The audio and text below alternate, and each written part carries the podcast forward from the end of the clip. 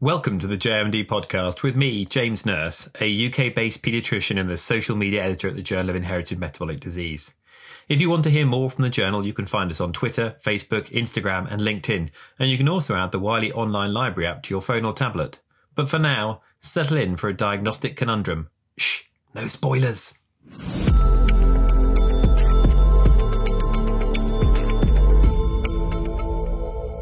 Hello there. Now, we've covered all sorts of topics on the podcast, and normally I'd be telling you right now what the podcast is about, but where's the fun in that? Some of the most popular podcasts are ones where the listeners are invited to follow the host as they unravel a mystery, and whilst I can't promise that this episode will be turned into a TV series on Netflix, I'm delighted to welcome two wonderful guests to take me through their conundrum.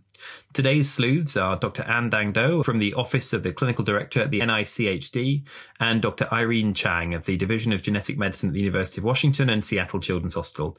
Irene and An, welcome to the podcast. Thank you. Thank you so much for having us. Uh, now, there are two parts to your paper an unusual case and the research it spawned. Can you take me through your perplexing presentation? Sure. So, as we all know, we encounter challenging cases in clinical medicine, and this was no exception.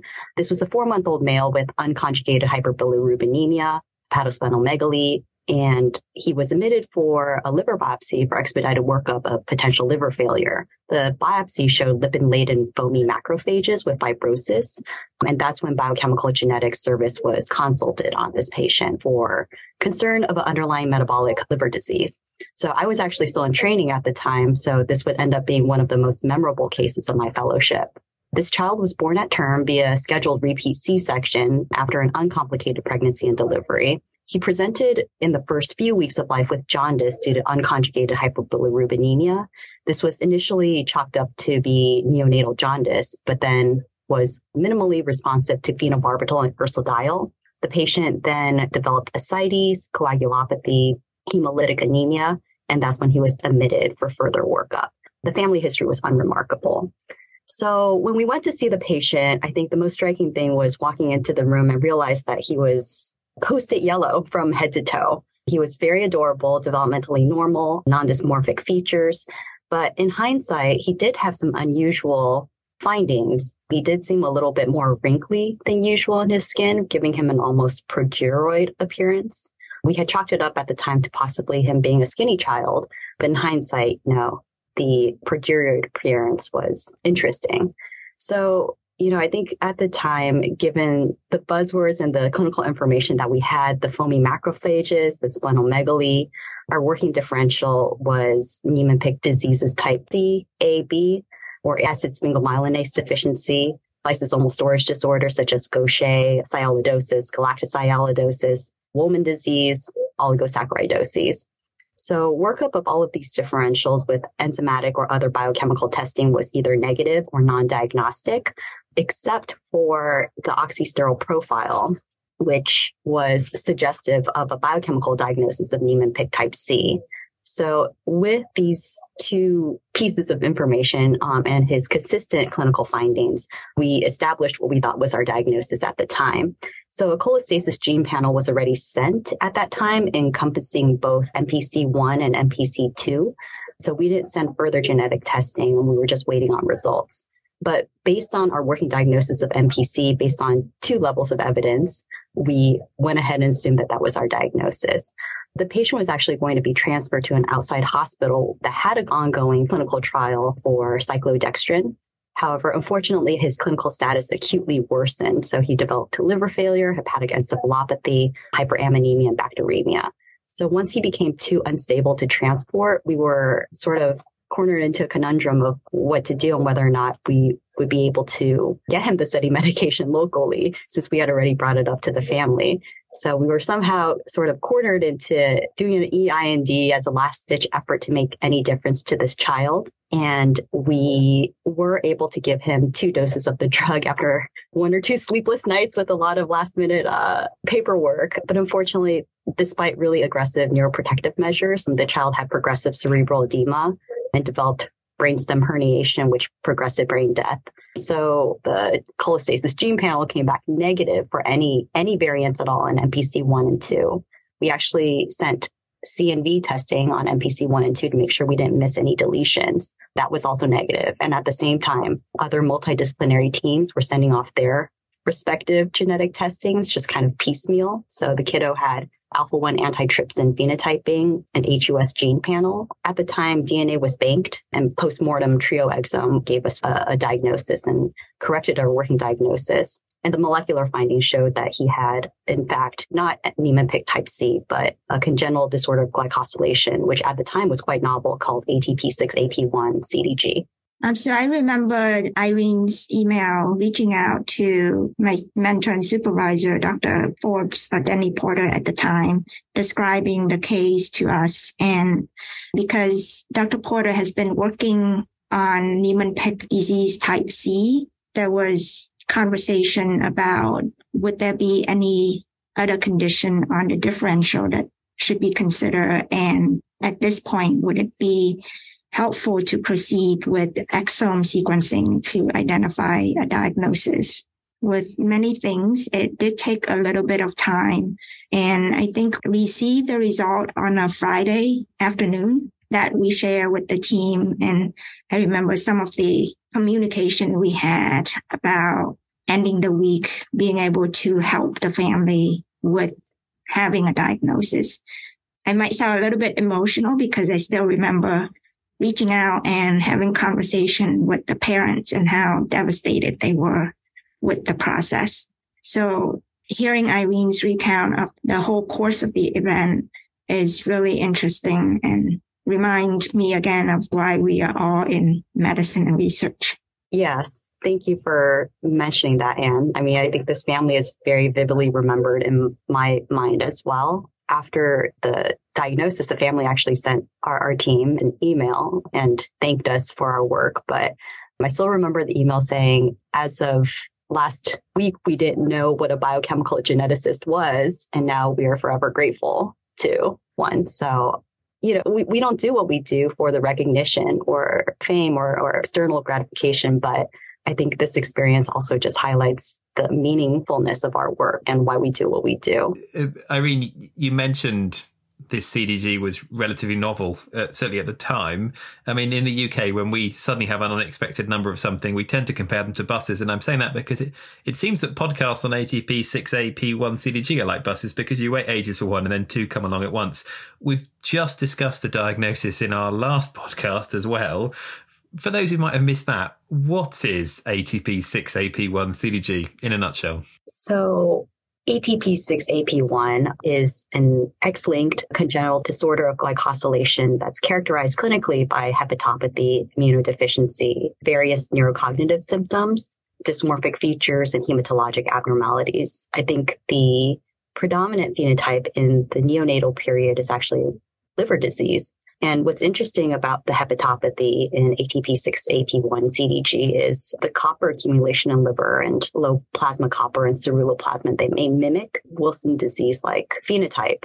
Like so many CDG, there's so much we don't know about it. Obviously, we, we've heard how it can present in childhood, but may also be diagnosed in, you know, what would be a, a retiree. It's strange that it can be so different between people. Yes, yes, I totally agree. I mean, the market intrafamilial phenotypic heterogeneity is very striking in this disorder. You know, there are neonates with acute liver failure that have required liver transplant. And then once we do targeted testing of the familial variant, find an asymptomatic grandfather, as you've alluded to, um, harboring the same familial variant. There's a lot that we still don't understand about this disorder. For instance, the degree of glycosylation seems to also be an imperfect explanation for these phenotypic findings because similar glycosylation patterns in siblings may still confer a different clinical severity of manifestations. So therefore, there are potentially environmental or epigenetic modifiers that may play a role in the difference of, of severity that we see. And, and this diagnosis obviously led you to consider when these NPC biomarkers might be relevant in congenital disorders of glycosylation. Uh, what did you do next? As I mentioned, Dr. Porter has been working on Niemann-Pick type C along with several collaborators who are co-authors on this manuscript to identify biomarkers for diagnosis and therapeutic monitoring. And Xuntian Jiang and Dan Ory's group have identified these compounds, the bile acids, and also a new class of lipids that has a long name that I'll just use the acronym for the PPCS that seem to be very sensitive and potentially specific for the diagnosis of Niemann-Pick type C. As Irene mentioned, some of these, not these two particular one, but related oxysterol compound was found to be elevated in this patient. And that's how Irene approached our group. So once we identify the genetic underlying cause of this patient, we wanted to understand whether other CDG conditions also have these abnormal findings and these oxysterols, bile acid, or PPCS compounds. And at the NIH, there's a long-standing and very hardworking group led by Lynne Wolfe, who have been studying other conditions that fall under this group of CDGs. And Lynn put us in contact with other groups and labs who have collected samples and have been studying CDGs as well so that we can look at these bile acid and PPCS compound and see what the frequency of bile acid or PPCS being abnormal in um, other types of CDGs. And once you went looking, what did you find? Um, so we found that the bile acid, which is one that's been used more commonly and perhaps a little bit longer in diagnosing NPC, actually is below the cutoff level for diagnosing NPC in all of the CDG samples. Whereas the PPCS compound, which is a little bit of a newer finding at that time for NPC, was elevated in several of the types of CDGs, which suggested to us that whenever we do use these biochemical assay to identify these cases that present in the infantile stage with these clinical syndrome combination, if there's a positive finding in bile acid or PPCS, we should consider a broad differential diagnosis. And I think what Irene has alluded to before is to kind of broaden our thinking about what other conditions we should be considering. And within your paper, you acknowledge that Niemann-Pick C and some of the CDG have overlapping clinical features, including cholestatic liver disease. Is it the liver disease that contributes to these abnormal biomarkers, the N-palmitoyl phosphocholine serine, or I can see why you're calling it PPCS, or is it more complicated than that? And that's one of the question that we try to answer to try to correlate or look at the pattern of the elevation in PPCS and the liver enzymes that were collected and measured at the same time. And we did not find any correlation between those samples that have elevated PPCS and any one of the liver enzyme or combination of them. So for example, if an individual had more than one, two or three liver enzymes elevated, did that seem to correlate with an elevation in PPCS as well? I should put a caveat to this that with any of the rare condition that we do, we tend to work with small number of samples. So these were the findings based on a small number of samples and it would bear repeating and being looked at with a larger number of samples. Is that a call for samples? Should we be sending you all our spare blood? well, we'd be happy to talk with you if anyone would be interested in and even though I laugh, I think that's one of the things that is really important in rare disease research community is, and it's been demonstrated so well in this collaboration that we undertook, starting with Irene reaching out to us and with Lynne putting us in connection with all the other labs because any one group wouldn't be able to have the number of CDG samples that we were able to use to look at this and then having the expertise to do the test. So it's really important to have that collaborative work and support. There is a wonderful community of, of clinicians and scientists working in, in rare disease. It's always heartening to hear about it. I mean, and I, I think what's really impressive about this case is it's an example of clinicians who got stuck trying to figure out a case and reached out for help and then After they got their diagnosis, they went away and did some research to help those who might come after, both clinicians and patients. What would you say was the big takeaway message from this case? Yeah, I think for me, if it's okay, and for me to go first, I think we became curious about diagnostic biomarkers for NPC related diagnostic purposes in individuals with various types of CDGs to see if they would be elevated because that was the lab test that led us astray, so to speak, right?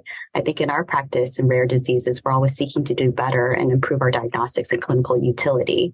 We wanted to learn from this case and contribute a generalizable knowledge so that clinicians in the future will include CDGs in their differential when they see a child with acute liver failure or cholestatic liver disease other patients in literature that have been described have successfully undergone liver transplant with good outcomes.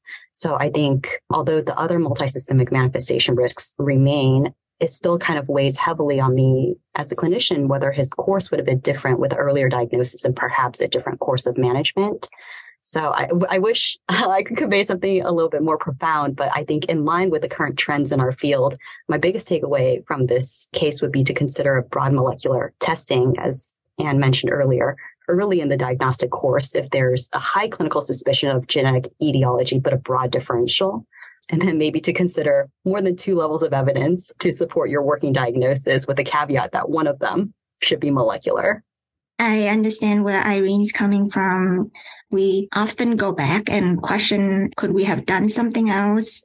Speaking as one colleague to another, Irene, I couldn't imagine you doing anything differently. And I think you actually did what other investigators and care providers in our profession would do is to work with the level of evidence you had at the time and then continue to persevere and pursue it. And you did exactly the right path that many would have done. And I agree with what you mentioned about keeping in mind the broad differential diagnosis and use as many resources as we can to confirm the diagnosis because as much as we've expanded our knowledge about genetic conditions over the past several decades, we all know that there's much more to learn. And I guess more specifically to this case, I think we added to the evidence and understanding that for Niemann-Pick type C, it would seem the bile acid biomarker continue to be good and specific marker for Niemann-Pick type C disease, whereas other markers such as PPCS, while it may support that diagnosis, we need to keep in mind of other potential conditions that can have abnormal presentation of that as well. We try so hard, we strive to to practice good and clever medicine. It seems a shame when the takeaway is we just need to cast our net really wide. Um, but uh, as you say, the most important thing is that we keep an open mind, and we it might be the best way to make make the diagnosis quicker sometimes. And just to go back to something you mentioned earlier, James, it doesn't really work like how it does in house or those TV shows. no, I don't think it, it, rarely works like it does in house. I mean, I, I barely ever see lupus. um, well, thank you. I mean, I think we could say that's case closed, but there's just one more thing. If you'd like to read this paper, please click the link in the podcast description or go to the journal web pages and search for elevated oxysterol in congenital disorders of glycosylation. Irene and An, it's been great to hear how you solved this case. Thank you so much. Thank you. And thank you for listening. Until next time, goodbye.